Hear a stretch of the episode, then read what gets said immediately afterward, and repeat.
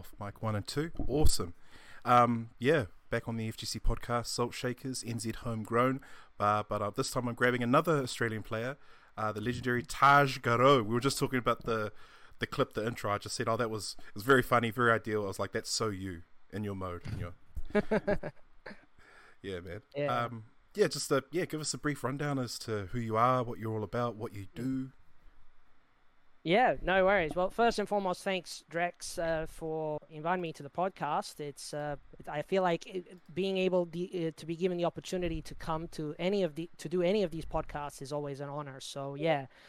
So the basic introduction, uh, introduction, I should say. My name is Taj Garo. I am a uh, fighting game enthusiast, uh, TO streamer, all around fighting game fan and uh, been basically playing fighters for like probably since the age of six, but more consistently been playing since like 1999, since uh, Third Strike came out, basically. But uh, I guess the way how to describe sort of my story of how I got into FGC, we kind of have to look at it in a sort of like a pre FGC and a uh, middle FGC and post FGC. Okay. So, so the way how it is is uh, before I joined, like I was always playing fighting games, like um, whether they be at the arcades or getting arcade ports on like consoles, like the original Xbox or the PS2. Um, so yeah, during the quote unquote dark ages of the fighting game scene of the 2000s, like I was always playing so always trying to find whatever new fighting game was coming out, and just something that piqued my interest, whether it be like a play style, a character, um, even like even the lore of the games it's themselves. So, um, but for those who, may know me as well, is that um, nowadays I'm predominantly an, an SNK guy. So I'm sort of repping the uh, the Oceania scene or trying to sort of let people know around the uh, the globe that our region definitely has the fandom, the excitement, as well as like the high level players who uh, definitely need to be given the the spotlight. Uh, and so, and I try to do that with my platform. Yeah. So then, how that relates to like how I became an SNK fan actually is basically in the year 2003. So I remember coming across two SNK titles that were, I guess you can say, the uh, the eureka moments of where I sort of immediately fell in love with SNK games, uh, and that was King of Fighters 2003 and SVC Chaos SNK versus Capcom, which as a fan of also arcade games and collecting arcade games, I have the those two PCBs of those arcade games. Wow. So uh, um, so my introduction to SNK basically started with those two games. However, obviously in the 90s when the Super Nintendo was pretty popular, I um, oblivious that uh, in the video stores where I used to rent out games, fighting games mostly, uh, I would um, rent out Art of Fighting yeah. and Fatal Fury. So, and I thought that those games were made by a company called Takara.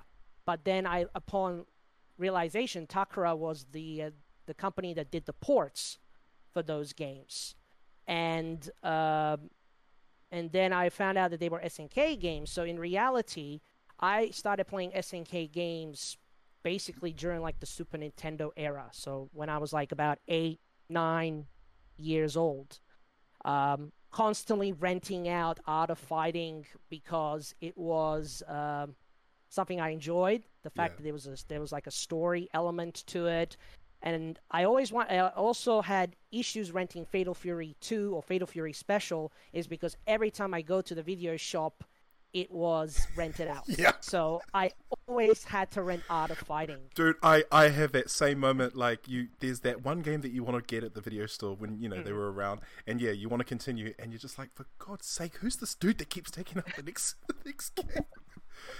Yeah. yeah. So yeah, um, so that's basically. Uh, I feel like yeah, there was the moment where I had the eureka moment, and then there was that time where I just didn't know that I was playing an SNK fighting game. So, um, so I guess those kind of games were like where it all sort of started for that appreciation for fighters. But as I've mentioned, um, I, I sort of advertise myself as a, a fighting game enthusiast, so I'm happy to like talk about like fighters of all kinds. So obviously, like anyone who came into the scene, um, like I started off with Street Fighter, uh, like Street Fighter Two on the Super Nintendo. But then, so I really sort of got my uh, fix and fix for competitive play was when Street Fighter 3 came out in 1999 and uh, like my local arcade used to have tournaments and stuff but like the play level was nothing like people were trying to play the game like it was street fighter 2 yeah so like i had the the slight upper hand um but yeah the i guess taking it super seriously like playing like winning competitions and that that never really sort of was my uh, intention back then because I was always preoccupied with studies uh, and uh, sports as well, which uh, we can talk a little bit later. Yeah. Uh, um, so yeah, um, so I guess you can say like most of the 2000s, the pre-FGC era, before I joined the FGC, I was still playing fighting games. Um, but yeah, I always, regardless, I would try any and every whether it be Street Fighter, Tekken, Soul Calibur, JoJo's Bizarre Adventure, uh, like even early anime fighters or like just like anything I could get my hands on. Yeah, that's pretty. Ra- that's pretty rare. I mean, we all play various fighting games, but it's rare that you find someone in the scene that really, they really cater, they really support all multiple fighting games if they're spe- only if they're specialized in one thing. Can I ask, with SNK, do you feel like the relationship for SNK games because you know you have your Street Fighters, you have your Tekkens, your Marvel mm. players are crazy, but how do you how do you how has SNK? Because I feel like King of Fighters has been around for years, but I feel like mm. there's still a lot of people that don't know. You were talking about that rich history and the mm. essence, the characters, the playstyle. It's hmm. really interesting seeing this new game come out now, KOF 15, and how Street Fighters, Street Fighter players are touching it. Certain yeah. 3D players are as well. Like, what's your hmm. what's your uh, insight in terms of the relationship, how people view SNK fighters. It feels like people are really discovering SNK, you know, mm. core game, you know, just the the sense, the essence of SNK games. Mm. So, uh, I feel like how they feel about SNK in general is that it was a company that made great fighting games, but they like unintentionally made them like difficult. Like the execution aspect of it was always something that was more uh, sort of a bit of a deterrent for like people new or like people who play other fighters who wanted to get into it. Um, but for anyone who does play like KOF, can explain to um, to anyone who's new to KOF that uh, like things that you've learned in like other fighting games can in some way be transferred into the into the, the KOF series. Obviously, that there's like a bit of contention about like oh like the buffer system in SNK games is out of whack. It's like it's not the it's not normal. Yeah. But uh, but for anyone who played those type of games for many many years, you know that that's just how it is. It's like you put the matter of practice in. But one other great thing about when you see um, like KOF, uh, not KOF, when you see Street Fighter or Tekken players or even anime fighter players try something like like the latest King of Fighters, is how they're applying different uh, tactics from how they play the other games into a KOF. So they're almost wanting to learn the way how KOF is played, but they're always throwing in their own touch into it. So as an observer of someone who plays KOF and understands like the quote unquote legacy skill, it's kind of refreshing to see the how how they approach the learning process, how they approach a matchup, how they um, uh, how they use their already fundamental knowledge and understanding of fighters and then apply it into something like King of Fighters. But in general, like SNK, um, definitely from like a gameplay perspective, has always been sort of been perceived as like difficult, like hard execution wise. Um, but as far as like characters and personalities, it's always had the the appeal. Like I mean, look at when you go on Twitter or something, you'll see people do artwork for uh, King, Shermie, like the female cast, as well as the guy, the males as well. Um, like there's just love there, and then it's just, yeah. I guess that's what I can say with regards to that that relation of how other players have to SNK games. Yeah. Well, I'm a, I'm a Tekken player, and I know that Tekken Tag 2 wasn't the best part in that franchise's history. What was that part for King of Fighters? Like, was what was that point in that game's that franchise's history that seemed like did it ever have a troubled time um, in terms of like development or being received by players? Um, I mean, if we're to talk a little bit about like like the history of like King of Fighters, like I think any game that's been released in the series, some have been received more positively, and then others have been maybe criticized or maybe just lambasted because they just weren't up to scratch or up to par. Um, I mean, there's definitely been a few games in the mainline KOF series that have sort of dropped the ball. Um, like the the general consensus is that KOF 2000, uh, not KOF, 2012, I was going to say. Yeah, KOF 12, I should say, is the one that's sort of perceived as like the black sheep. It was like um, heavily rushed. It was like one of the games that was supposed to celebrate the 15th anniversary of King of Fighters, and it was advertised as the rebirth of the series. And by that time, the we haven't had a King of Fighters game probably for like five, six years, with the last one coming out on the Atomiswave on the KOF 11. Um, so yeah, there was definitely high expectations for KOF 12 to do well, but unfortunately, it uh, it bombed. It didn't have anything, and it was definitely like an, uh, a rushed development. Um, so that's for more like modern KOFs. But then back in the back in the sort of the 2000s era, for anyone that knows that the first rendition of SNK went bankrupt in 2001 so KOF 2001 and 2002 were developed by Eolith, which was a Korean-based company. And uh, like 2002 uh, was definitely like a great game in its own right, while 2001 was still falling on the the the, the marks of what KOF um, the NESTS saga was with the strikers. So there, there definitely has been like tumultuous uh, development time for uh, for King of Fighters, and obviously now with King of Fighters 15 come out now, which was originally supposed to come out in 2021, but then got pushed to 2022 because of various reasons. Yeah, and how and how and how has things been with you with like COVID and everything, bro? Like, have you had to change? Like, has it affected you that much, or everything's um, I mean, if, if we're if we're asking like uh, like the actual question, like, are you okay? yeah, are you okay? yeah.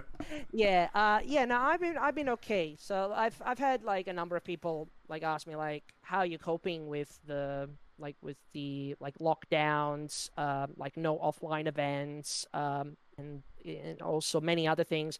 I've been doing it pretty well. Um, like obviously there are, there are times where you do just want to get together, go to like a pub and like have a drink, talk yeah. about life, talk about music, talk about games. Um, I mean, as far as like FGC side of things, it's missing going to offline events. Um, it's just mainly because the like restrictions and then also the fear of catching the catching covid and then not being able to work so you also have to prioritize do you go out and have a social life meet with a crowd of people then a chance of catching covid or you play it safe uh, you stay at home you isolate and you um, you do something else yeah. to pass the time That's so true. i yeah but hey with that rollback that rollback netcode though. Like it must be really great playing at home now. I it it is. It's really good. I, I it's really good netcode that game. I'm really surprised. Yeah, like King of Fighters 15 um, has definitely uh, sort of delivered as far as like the the online match, uh, like the online play. Like it's from the first beta that had some like um, uh, one-sided rollback issues, and then they resolved it in the second beta. King of Fighters 15 definitely has uh, is in a good place with regards to like the online play. there are just a couple of little nitpicking things uh, that people address, like the matchmaking could be a little bit better. But I think SNK are um, aware of those issues, so they are trying their best to resolve those, so people can find each other, whether they're doing casual matches or ranked matches. Yeah. Um, yeah, but yeah, the, on the topic of like quickly on the rollback situation, obviously, right now, like most of the attention is on um, uh, King of Fighters 15, but obviously with the start of the pandemic of in the 20, 2020, uh, then SNK sort of started to consider, okay, we should probably start porting or getting this rollback netcode into our other games. So, um, dealing with COVID also uh, kind of helped me uh, sort of expand my like streaming capabilities. Because prior to that, when like King of Fighters 14 was a thing, I would only kind of stream maybe once a week or, Yeah. or something like that. But then when like SNK started to come up with this news that like like games their Code Mystic ports are going to be getting rollback netcode, then I thought, okay, now I have a chance to stream these games and to show people these amazing games that I also personally love as well. So games, obviously, Garou Mark of the Wolves. That's Classic. that's kind of like a classic, and it's kind of become like a a signature of me, and like people come to watch me play Garou and talk about it. Last Blade 2, uh, Samurai Shodown 5 Special, uh, like many, and even like the latest, the KOF 98 UMFE and 2K2 UM, that those games have been out for much longer than the Code Mystic ports, and they basically add rollback netcode and the addition of lobbies, which we're still waiting for Garou, Last Blade 2, and Sam Show 5 Special, which would be a nice incentive. But uh, yeah, I guess SNK right now are probably prioritizing the uh, the post-launch content for King of Fighters 15, which makes sense. Yeah. But uh, it would be nice that if uh, SNK does give the Garou fans um, like uh, spectating and lobbies option in Garou Mark the Wolves Yeah. Code Mystic port. Well, you, you just mentioned KOF 14. Did you dig that Yep. game at all? It it it handled pretty nice. I I wasn't. I guess when you look at 14 and then the characters in 15, like some characters look like they've been completely transformed, and it's just the minor touches, you know, like looking a bit more buffer or just altering the the default costume in a sort of way. Did you dig King of Fighters 14? Yeah, no, I um, I mean, I was just at that point when uh, when KOF 14 got announced and like the news that was coming out in that year was like a, it was like it means yes, yes, we're getting another KOF in. It meant that there was hope that SNK are going back to making console games and rather moving away from their other shady business ventures, Yeah. pachinko. Uh, so yeah, no, I was really happy with the like the gameplay wise. Obviously, the the the, the, the conception is that uh, is that people always bag on the graphics when the game got initially teased, but uh, I feel.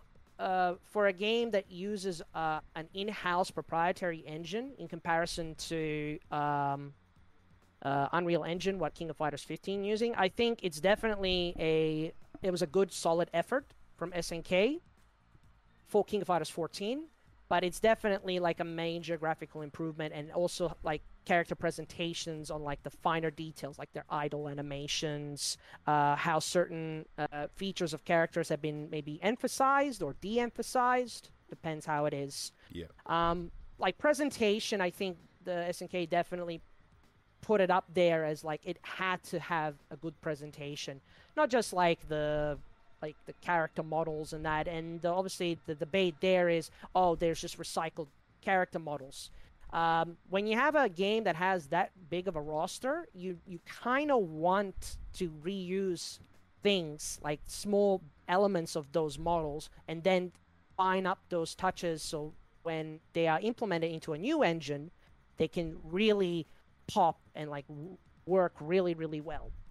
Yeah. Um, yeah. Who who personally looked good for you? Who translated from 14 to 15 very well? Hmm. And it doesn't have to be a Ah. visual thing. It could just be like, as you said, you know, it could just be like little minor aesthetics. It could just be their game plan itself. How it just, I don't know, just who, which character took it out for you? Um, I mean, there's just so many great characters. Um, I feel, I definitely feel uh, like a major improvement is making the characters really, like, it, it you gave them more personality with the details that the late that the new KOF game has. Um, like maybe cloth physics are one thing, uh, which is pretty good. Um, but I mean, if I have to say, like one character that I feel has such a great new redesign or like translates looks really good that really surprised me is probably Antonov.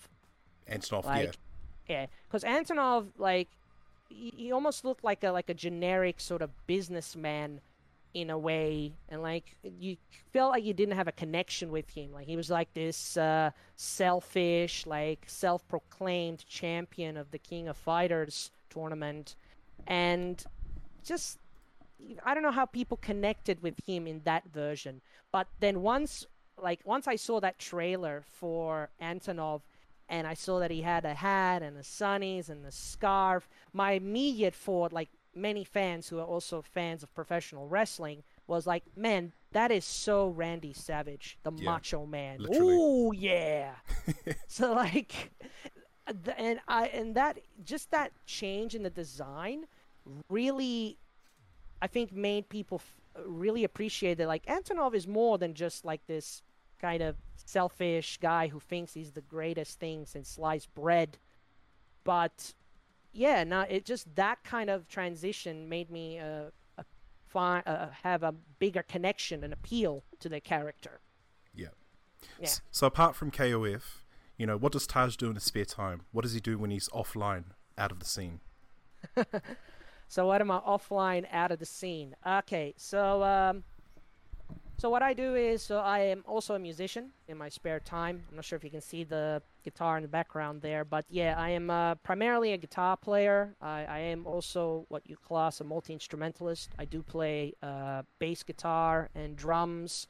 Uh, most of the time, I am kind of working session work here on the Gold Coast with uh, friends who need um, someone on guitar, or bass, or drums for accompaniment. Um, yeah, I earned a little bit of money here and there, doing it for fun. Um, for a while, I, um, during my time in the FGC, um, I was kind of in and out of the community, trying to sort of push a bit more, uh, sort of like my music ventures. Basically, trying to focus on a music career, essentially. Yeah. But that didn't work when you have uh, three or four projects that you're trying to juggle, which uh, even to this day I'm still kind of juggling. So, uh, can you give us info on one of the projects you're juggling? Uh, yeah, I can do that. Uh, so, uh, when I uh, started, uh, after I finished uh, high school, I went into, um, so I went into TAFE. So I went for one year into music, uh, music like a music diploma, basically technical production, and I saw the revelation of electronic music, like the potentials, the sounds, the possibilities, the sonic possibilities. And in that year, in 2006, I came up with like an electronic uh, alias that I use. So it goes by the name Static D. Um, so I was completely oblivious that there was a hardcore punk band called Static X. Ah. But uh, I just I said, well, I'm just gonna call myself Static D because uh, the motif and sort of like a signature of um, Static D was uh, more like uh, perfection and imperfection. Like yeah. rather than going for like completely polished sound, something that sort of encompasses what the like electronica is. Like it, it has interference, it has static. Like not all the time, but in some kind of way. And in a way sort of inspired by like the sort of like the electronic sounds that I kind of like. So, uh, like the ambient sounds of Brian Eno, um, sort of the old school sampling beats of Moby, uh, DJ Sa- Shadow, like instrumental hip hop kind of inspirations. Um, new age music as well. So like Static D doesn't have like a particular sort of electronic style. Um, it all changes, like hip hop, trip hop, uh, down tempo kind of vibes. So I've had that project for a while. Um, and then the other project, uh, which is more rock music, which I recently started, is a um, is a project that sort of takes inspiration from like the Balkans, which is uh, where my uh, nationality is at. Um, okay. So uh, uh, the ba- uh, the the project is called Velika Shuma, which basically translates to the Great Forest. So combining folk, rock, blues, and fusion sort of music, and I'm still sort of in the process of uh, uh, arranging, uh, writing demos, and also working with a friend of mine who's working on the lyrics. So I guess those two projects the ones that I'm sort of focusing on at the moment. And then if music that I work for those projects uh, don't sound like those things, then I generally just release them uh, as myself. Like, yep my own music. And I'm guessing, being a fellow creative, you have your own process in terms of how you work to create those sounds between your different mm. projects. Yeah, absolutely. It's um, it all depends like what instrument you use. So like you have to sort of put on one hat, take one hat on, put another one on, depending on like what you're doing. So if you're playing a piano, you got to think like this. When you play a bass guitar, you play like this you play drums this way, you play a guitar this way. Well, with a guitar, you can kind of do almost anything and everything because the instrument is so versatile in that regards. Um, so yeah, there's there's definitely a, a process. Um, the idea is just generally with any sort of creativity or any art is to not force the not force the creativity. Let, yeah. Like let it happen, let it happen organically. Whether um, whether it's a sound that I heard like walking with friends, if I'm on the ocean, if I'm on the beach, like I listen to like various sounds. If, if in the forest, I listen to like the different soundscapes and just try to see what sort of inspires. Um, but a lot of the stuff that I make is more sort of instrumental focus. So it is very uh, sort of focusing more on like sonic textures, timbres, very much inspired by uh, like Brian Eno, who sort of pushes the the music in a more kind of intellectual way, but tries to get you to feel something. Not in like a scientific way with someone like Robert Fripp from King Crimson, who who just intentionally wants to make complicated music that sounds dissonant yeah. and difficult to listen to.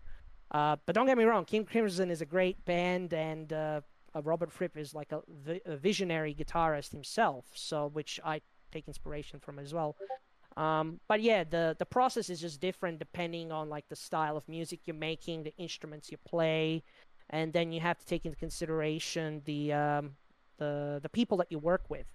But yeah. obviously, in the last couple of years, it's mostly been working on my own with yeah. the occasional gig. Fair enough. Well, is the what's been your most favorite, uh, you know, area, pub, uh, what's what's been your favorite location to perform? Favorite location? Uh, wow. Um, I got to think of like all the venues that have come and gone. here, here on the Gold Coast, uh, uh, I forgot to mention if you guys don't know. Yeah, I'm on the Gold Coast here in Queensland. We've had uh, venues definitely come and go in the last uh, few years, but um, I mean, my sort of personal favorite from my from the first band that I played in was a venue called the the Shark Bar. So that's where my band I think got uh, we got our first gig, our first paid gig, which was in the the in in Miami, like the the suburb of Miami here on the Gold Coast, and uh, yeah, it was like this long stretch uh, bar uh, the sound was terrible. The uh, the sound engineer would, uh, will turn you down unnecessarily if he feels that you're like pissing him off. Yeah. So, uh, but like I mean, when you're a young band, you kind of uh, you kind of have to learn that. Like, and you learn that you have to respect the sound engineer, like, yeah. or else they will make you sound horrible. So for for not for me personally, but for my yeah. front my friend who was in the band of my first band that we played in. Uh, yeah, he learned that the hard way, and he was the front man. He was the singer and rhythm guitarist. So people are saying, hmm, the rhythm guitar was a little bit quiet, and his vocals you could barely hear. And I say, oh, just blame the sound guy. He, he uh, my friend had to go at the sound guy. Wow. Live and learn, mate. I don't know. Live and I, learn. I think about new. I think about like bands when you're performing and you're starting up. Everything leading up to you getting on stage is always terrible. It's like, oh, the waitress brought our food. It was overcooked. There was no toilet paper left in the toilet. You know, she overcharged me thirty dollars. But then when you get on the stage, it's you know you're doing what you do and you love it. And then it's back to the whole. Okay, they just lost my luggage at the hotel. I gotta go Ah, pick up. nah, nah, it's crazy. still waiting on the tour actually like most of like as as far as like touring like my band my first band that i played in uh like we only went as far up as brisbane to play so like uh in the many years that i've played music i've mostly just been playing like southeast queensland um and yeah i mean i'm enjoying it i mean one day i would definitely like to like get into a van and Yeah, do a circuit, eh? Yeah. like do a circuit like like let's say drive all the way down to sydney like or, or even melbourne which which would be quite a while drive all the way down south start the tour down south and then work our way back up that would be like the dream but uh i don't know if people do that anymore because the like Everyone digital music yeah, digital music digital music and, and people just fly now. Like they don't do like the typical roadie road band, you know, trip thing. Yeah. Yeah. yeah, it's it's it's not the same, I think, because I mean, you fly, and then it- you uh, you have to then bring your own guitar on a flight, and like the fear that your guitar can get broken, and the Yeah. airline doesn't have security for it. You want to play a little tune while you're in the air, but they'll be like, "Oh, well, sorry, the the, the passenger behind you. exactly, you wants quiet." can't so, do yeah. that. Yeah, it's it's it's just.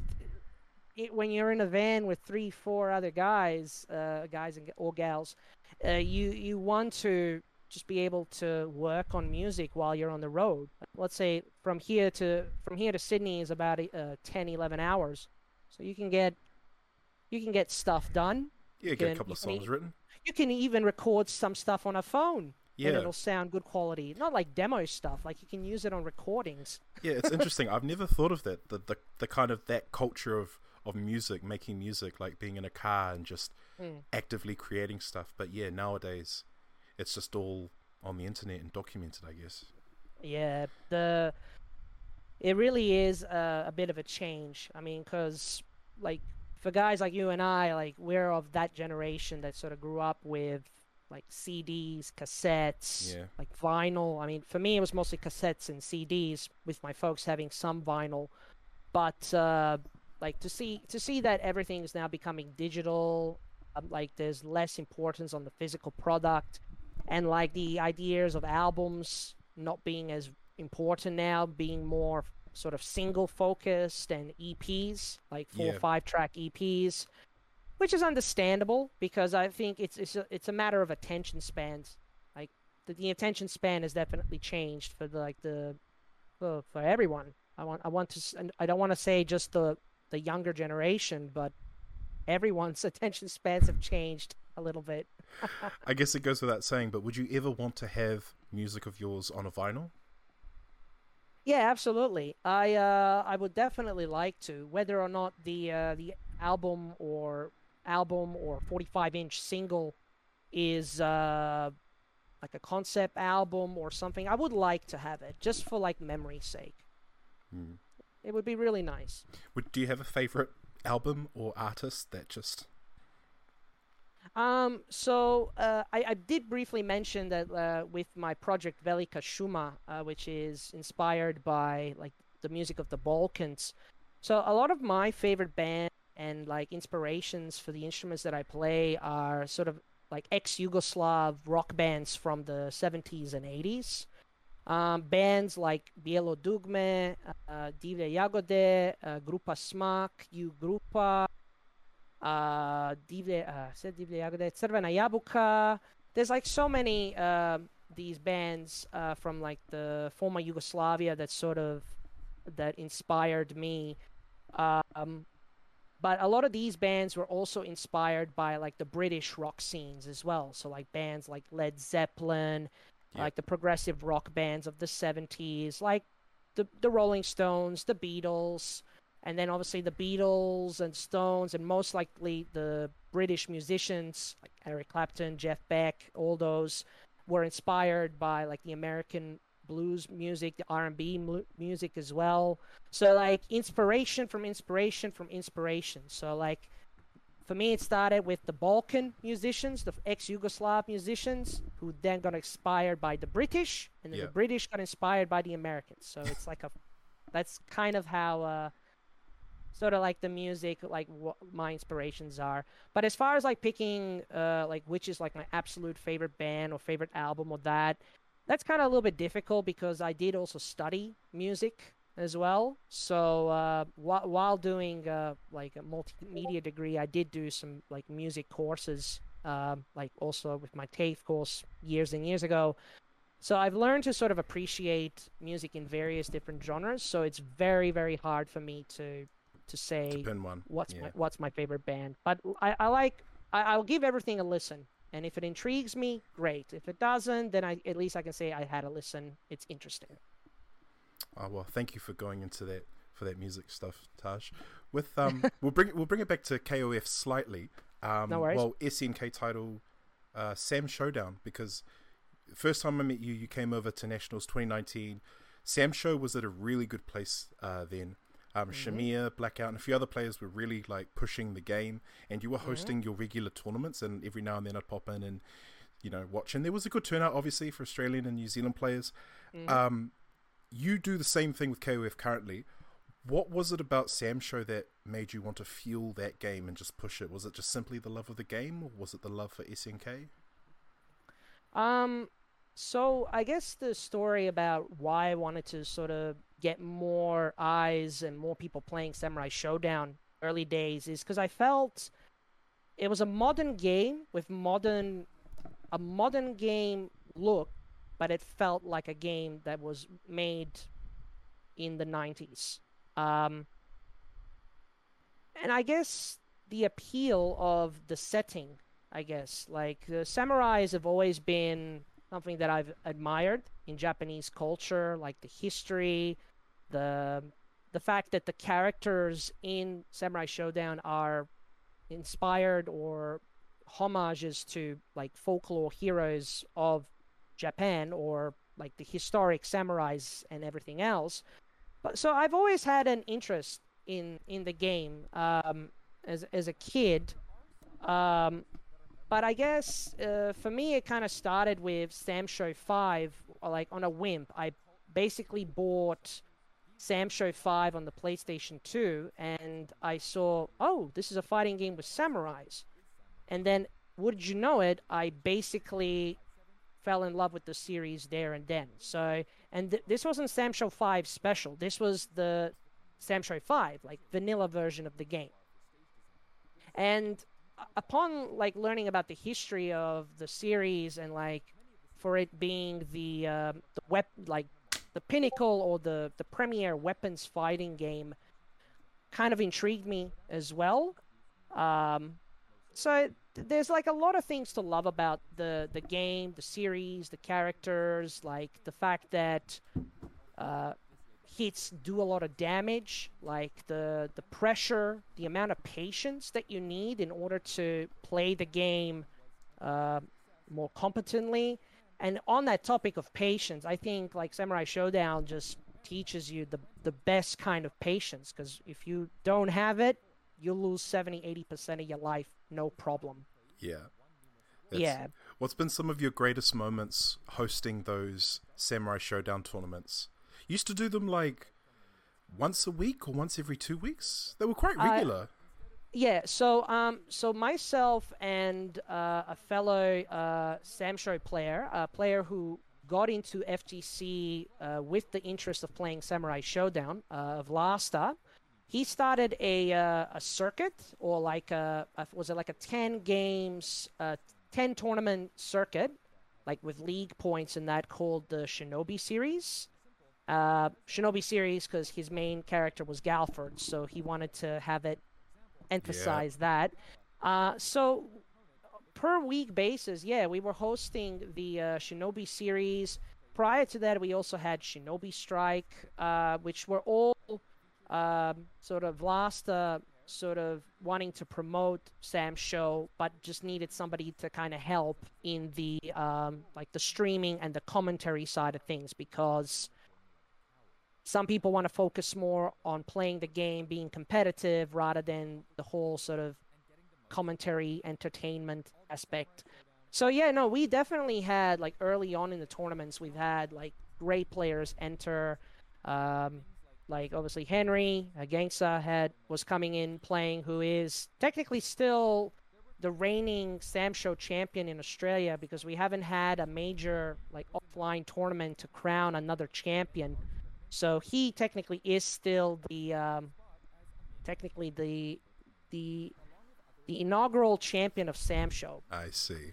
Um, so yeah, um, so like we did the online tournaments and we tried to like the first week was good. Like we had like 20 plus entrants, I think. But then as time dwindled on, I think the um, sort of having to deal with the games like online infrastructure definitely started to sort of grind on people's nerves and and their patience was actually wearing thin. Unlike a game that's supposed to teach you patience i think dealing with the online was definitely a, slowly a deterrent that sort of um, forced people to move on. Um, so yeah it, it really is um, it is a shame because a, a game a modern looking game like this that has a classic feel where the el- the mind games elements and the meta of this game is just so unique to anything else that uh, was released in uh, 2019. It is really, um, I feel it is a shame that the that sort of like the issues and various things haven't been resolved. Obviously, there are ways to circumvent that, but obviously that can be a little bit complicated and costly. Um, I feel Samurai Shodown 2019 will go down as one of the most underrated games of 2019 or the decade, the 2010s. Yeah. It seriously is. I think it's one of the really good, maybe one of the best weapon based fighting games of the modern time. Yeah, because at the time when I was like when it was still around, you had that and Soul Calibur, and I guess shouting out Soul Calibur, it went through something similar yeah. where like it just kind of slowly dropped out of out of view.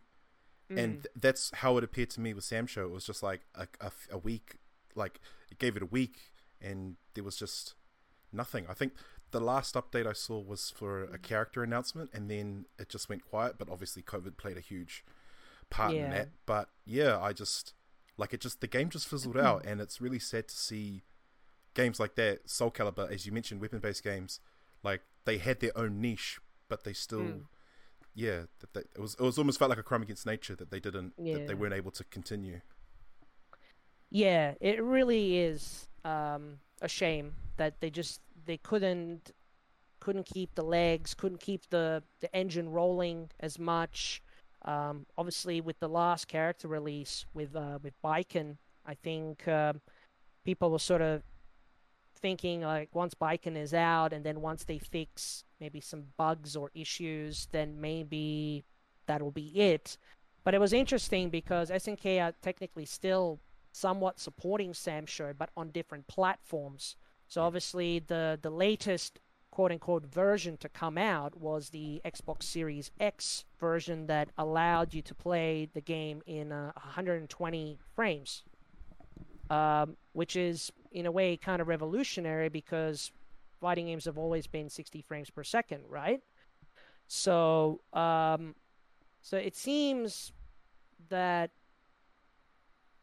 there's definitely been some missteps, I think, in the how as uh, how Samurai Shodown was sort of promoted, sort of the business decisions, but in a way, it was kind of a, a hard learned lesson by SNK, the fact that they learned what they can and cannot do with regards to releases, um, which definitely then helped in uh, with getting King of Fighters uh, 15 in a much better space.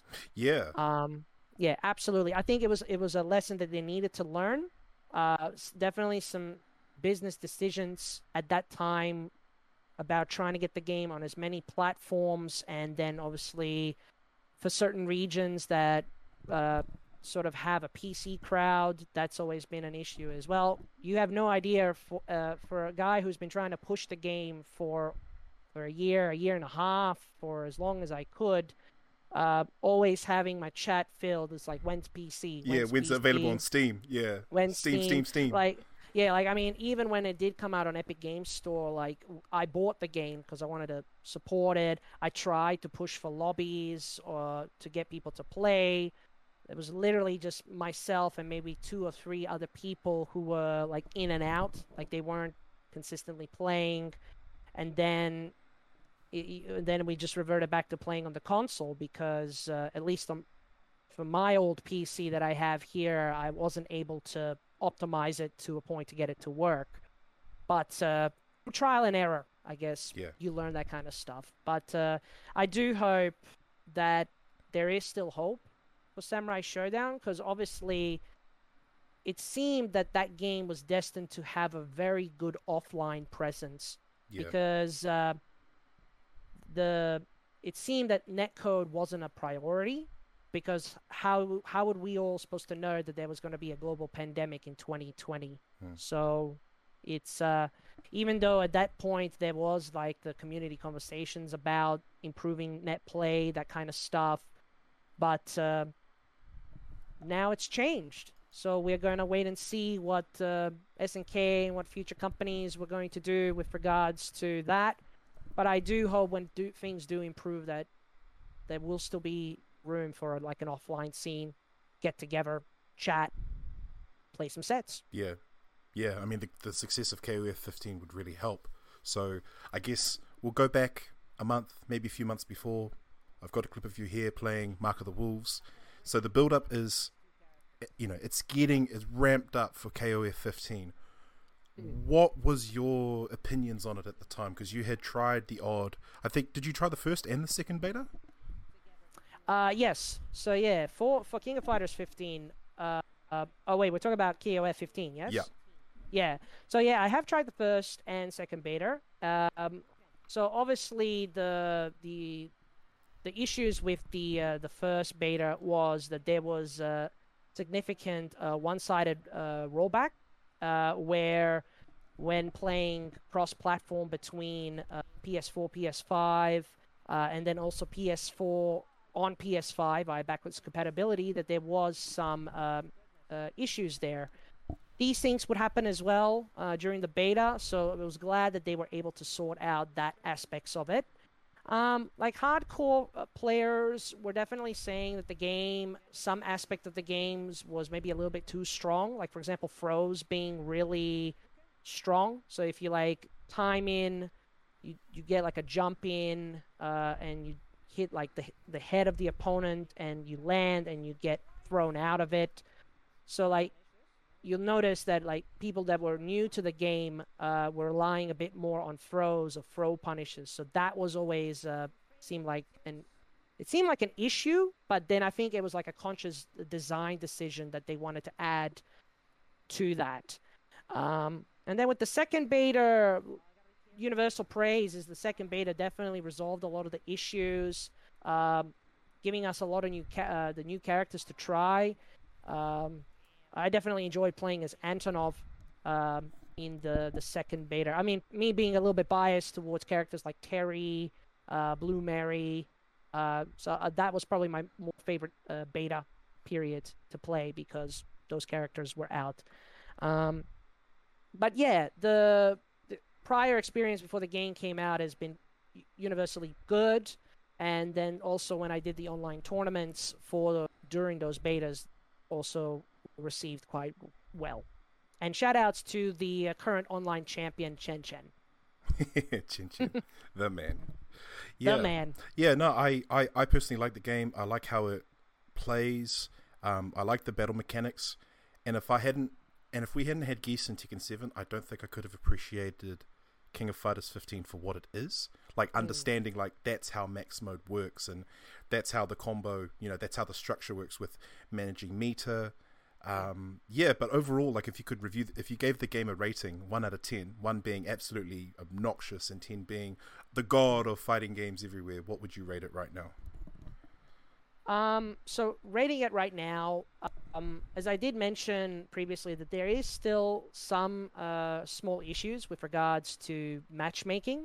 So like the that's more from like the online perspective, as far as uh, like single player content, I think there's definitely enough there for for players new to the game to understand like the lore, the story, the characters. Um, so I'd say, I mean, there's so many various things we can discuss. Like if you review it, gameplay, presentation, the music. Oh, seriously, the music in King of Fighters. It's actually good. So it's good. really nice. It is so good, and the fact that you can uh, unlock the music from uh, other KOF games and other SNK titles as well is so good. Like me being a fan of Fatal Fury, I want to unlock the that music and then put certain stages to have Fatal Fury music. But uh, like the the the default music, what King of Fighters 15 has, is really good as well. So yeah, it's so good. So if I was to like rate it on sort of based on my experience of what I had so far, I definitely give it a like a nine out of ten.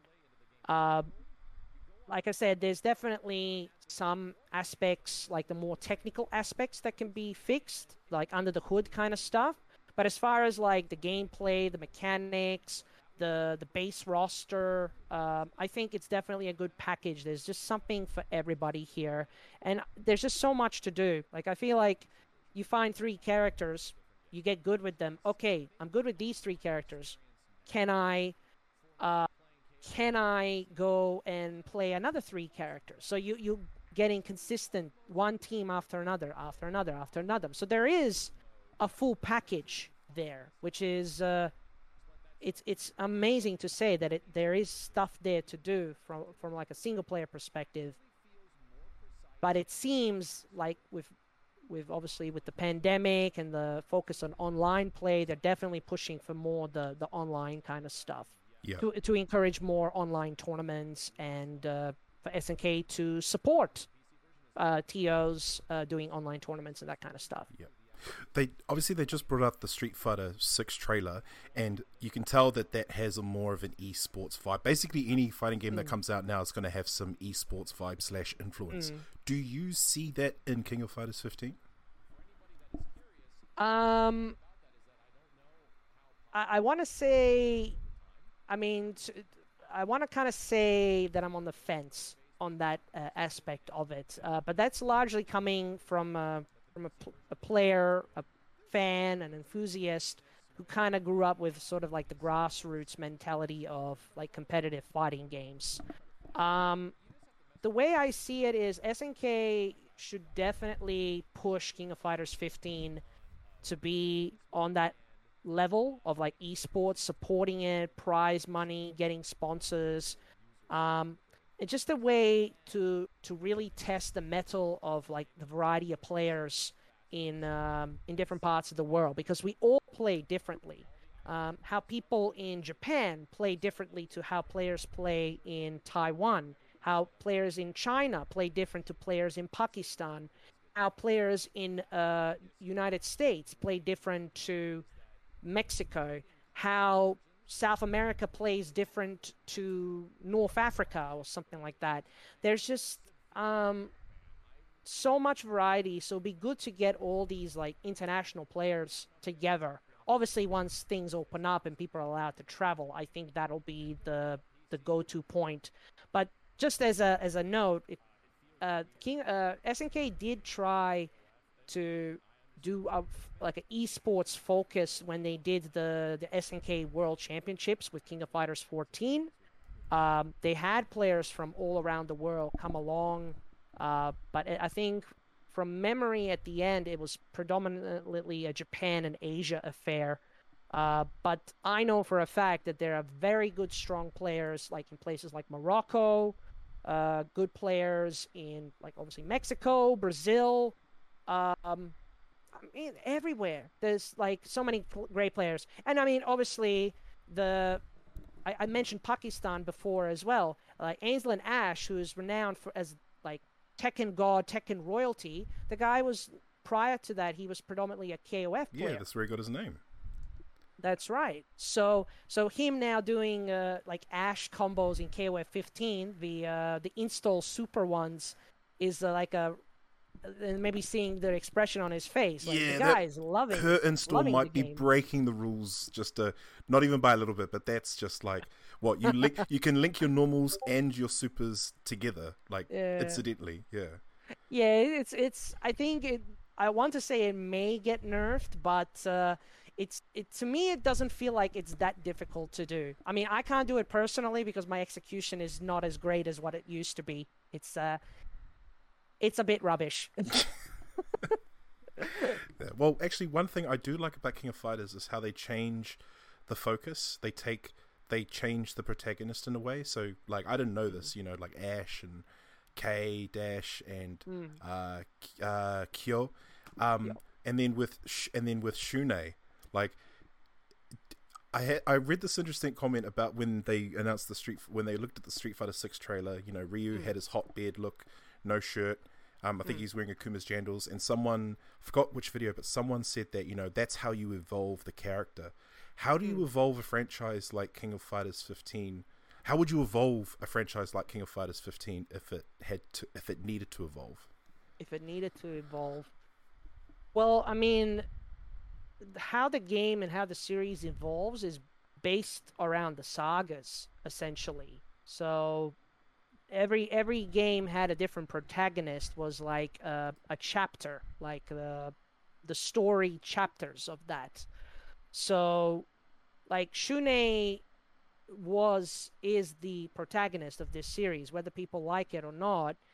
Uh, he his stylings and that is definitely meant to attract that specific crowd and i don't know what sort of the mindset was behind like why Shun'ei has this particular sort of styling color choices and that but it's it's a style of fashion or a style that i think westerners are not familiar with from from my understanding um, but that's how um, King of Fighters evolves. I think the series evolves not so much gameplay wise, but like from character wise, based on each of the sagas.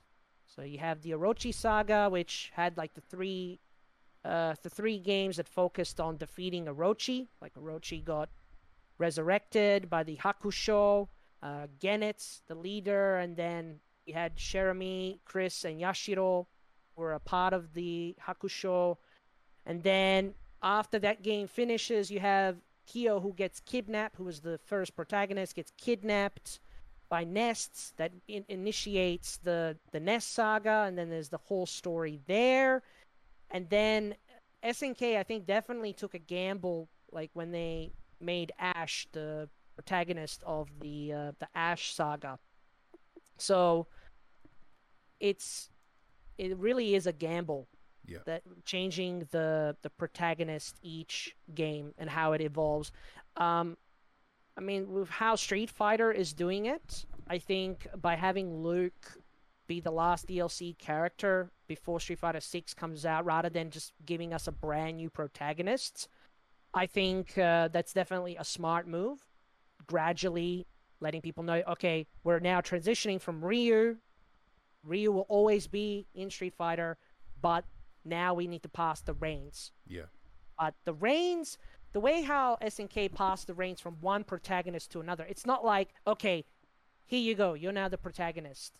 It's like I am now going to step on the backs on, on the wayside or something like that, because the the characters that were previously protagonists in the older sagas still have some kind of relevance to the story because it's all it all circles around the uh, like the the the notion of Orochi Yeah. basically. So like that's even though Nest's job in that saga was to take over the world uh, through Kyo clones, in some way or form it all circles back to Orochi.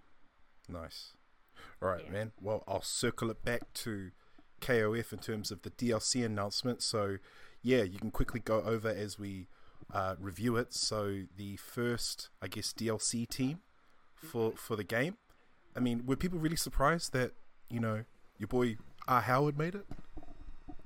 Um, uh, well, I mean, when you see Team Garou and Rocky was going to be in the game regardless because they had the assets from 14. So, and the fact is that this character is is like a shoe in for like a DLC purchase. Like people will play this character, they'll figure him out. It's got some new moves, uh, obviously all uh, sort of relating back to his Garou form, which is really good.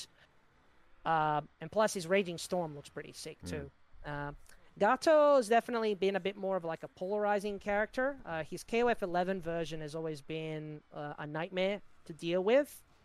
Uh, but when after I saw the trailer and I saw some of the stuff that he can do, I was like, oh no, he- here comes trouble. We we thought that Ralph and Vanessa and all the other characters who are now like like really strong. I think these first renditions of DLC are going to be really really strong. Like Gato definitely looks strong.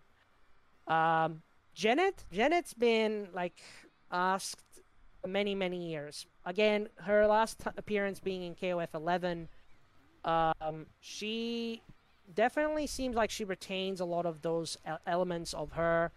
She's just a fan favorite, and uh, I love that SNK are just giving love to the Garou characters because it means that we could be getting maybe Garou Fatal Fury news, and then to see her climax be the El Mademoiselle, which is the uh, which was the God cancel hidden super in Garou now being a climax. It means we'll be seeing that super a lot more often. It's beautiful. And then obviously, uh, being a fan of Fatal Fury and I go for protagonists, uh, I am generally not a fan of Geese Howard, uh, Billy, or Yeah. Yamazaki, mainly because they're bad guys. Like I love them as like they're cool. People find them cool and appealing. Me personally, from like a story perspective, like I'm not a fan of them. yeah. Don't worry, I'm not. Yeah. I'm not a fan from Geese and Tekken Seven either. Yeah. Hell no. Um, Yeah, so uh, I think the the package that they've announced for the 12 characters for the first year, I think is going to be a really good incentive for people to stick with the game, and then surprises to come. You never know. Like we'll be getting probably just not King of Fighters 15 years, be other news and announcements, collaborations. So like you never know. Like this year, like 2022 is the year of KOF, literally. Yeah. So Tekken's dying be- down. Street Fighter's dying down. Like this is the best time for KOF 15. Yeah. Yeah, like absolutely. Like if you were to ask me the question, like what's the best time to get into King of Fighters, this is it. Like this is if if we if we in the SNK community, KOF community can get a year to ourselves, it would be this. But I mean that's just me being a little bit biased, a little bit selfish on that because we want to be polite and let uh, Guilty Gear Strive happen, still let Tekken happen and Street Fighter Five happen, uh, and then obviously other games as well. Obviously, uh, Melty Blood as Yeah. well, and I mean even platform fighters as well. We gotta give them the the spotlight as well. All right. Well, we're gonna wrap it up now, man. I'll give you the spotlight. I will give. You. Okay. Final round questions. All good. Oh, there we go. Right, just some final round questions to end the night. Okay, first one is what's your favorite music ballad? Oh, is there a pass option? Yeah, you can pass if you want. Yeah, again, music related questions are hard to ask Yeah, me. nah, no worries. Next one. What's the worst mix up situation you could possibly be in while playing KOF 15? Um, in the words of Chen, uh, Chen Chen, the uh, the Clark vortex. Yeah, that like the the worst mixed up situation or like guessing where Clark's gonna be. I think yeah, we'll, we'll call it the Clark vortex. I think that's probably like the worst mix up. All right, next. Any thoughts on the recent six Street Fighter 6 teaser trailer? Um, I'm curious whether or not Street Fighter 6 is using RE engine. That's my thoughts on that. And what's the next goal or achievement you're aiming for? So as far as like achievements and goals, like I ideally I do want to continue promoting SNK games and like the SNK community here in the Oceania region. through streaming, maybe hosting events, and just letting everyone around the world know that we have passionate people who love these kind of games and uh, just and also continue to spread it in a more sort of positive optimistic way because uh, i always sort of say it's all about fighting game goodness and i use the word good and goodness quite a bit and that's just sort of like the kind of like a motto that i go by because if you spread positivity and goodness with the games that you play that uh, people will learn to love and appreciate the games for what they are. So I will continue promoting SNK goodness in the region of Oceania. Nice, man. And Taj, who is your waifu? Blue Mary. are we? Are you going to get any heat for that? Like, is she is she an uh, honest pick? Is she a good? Is she an honest woman? Uh, so there is actually a bit of a story behind why Blue Mary actually.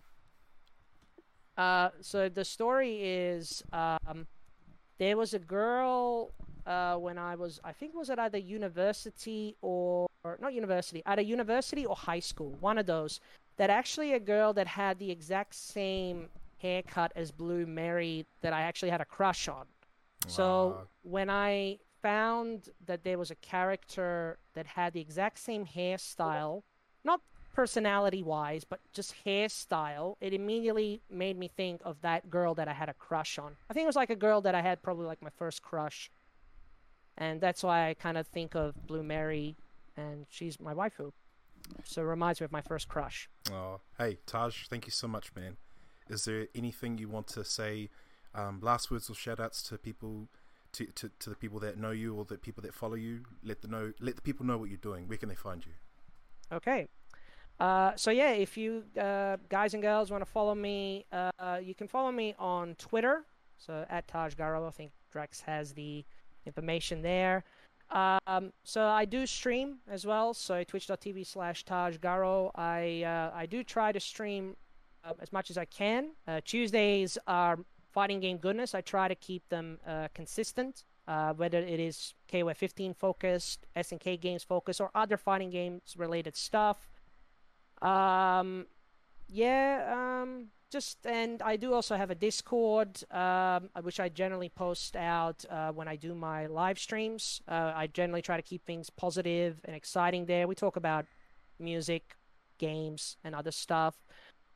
Uh, what other shout outs? Um, I mean, I guess just shout outs to everyone in Australia, New Zealand, the whole Oceania region that is doing um, what they can to promote King of Fighters 15 and all things SNK in the region, uh, whether it be hosting tournaments, hosting lobbies, uh, training sessions with other players, whether it's online or offline, just playing SNK games. So mass- massive shout outs to d- everyone there. Um, especially, I do also want to give a shout out to my uh, my two sort of good friends who have been sort of giving me ideas, and we've been sort of bouncing off ideas about what we can do to raise SNK game profile in Australia. So my good friend Dark Chaotix, uh, who makes really good combo videos, you should definitely check him out on uh, Twitter and on YouTube, where you'll find his videos. And I've previously mentioned the current online KOF 15 champion Chen Chen, who is uh, doing a really, really good job and playing the game and really solid player. Um, and he also has a shop opening up soon in Sydney where he will be uh, hosting offline events once things get a little bit more better. Nice. So, uh, yeah, I guess uh, thank you. Thank you. Yeah, you're welcome.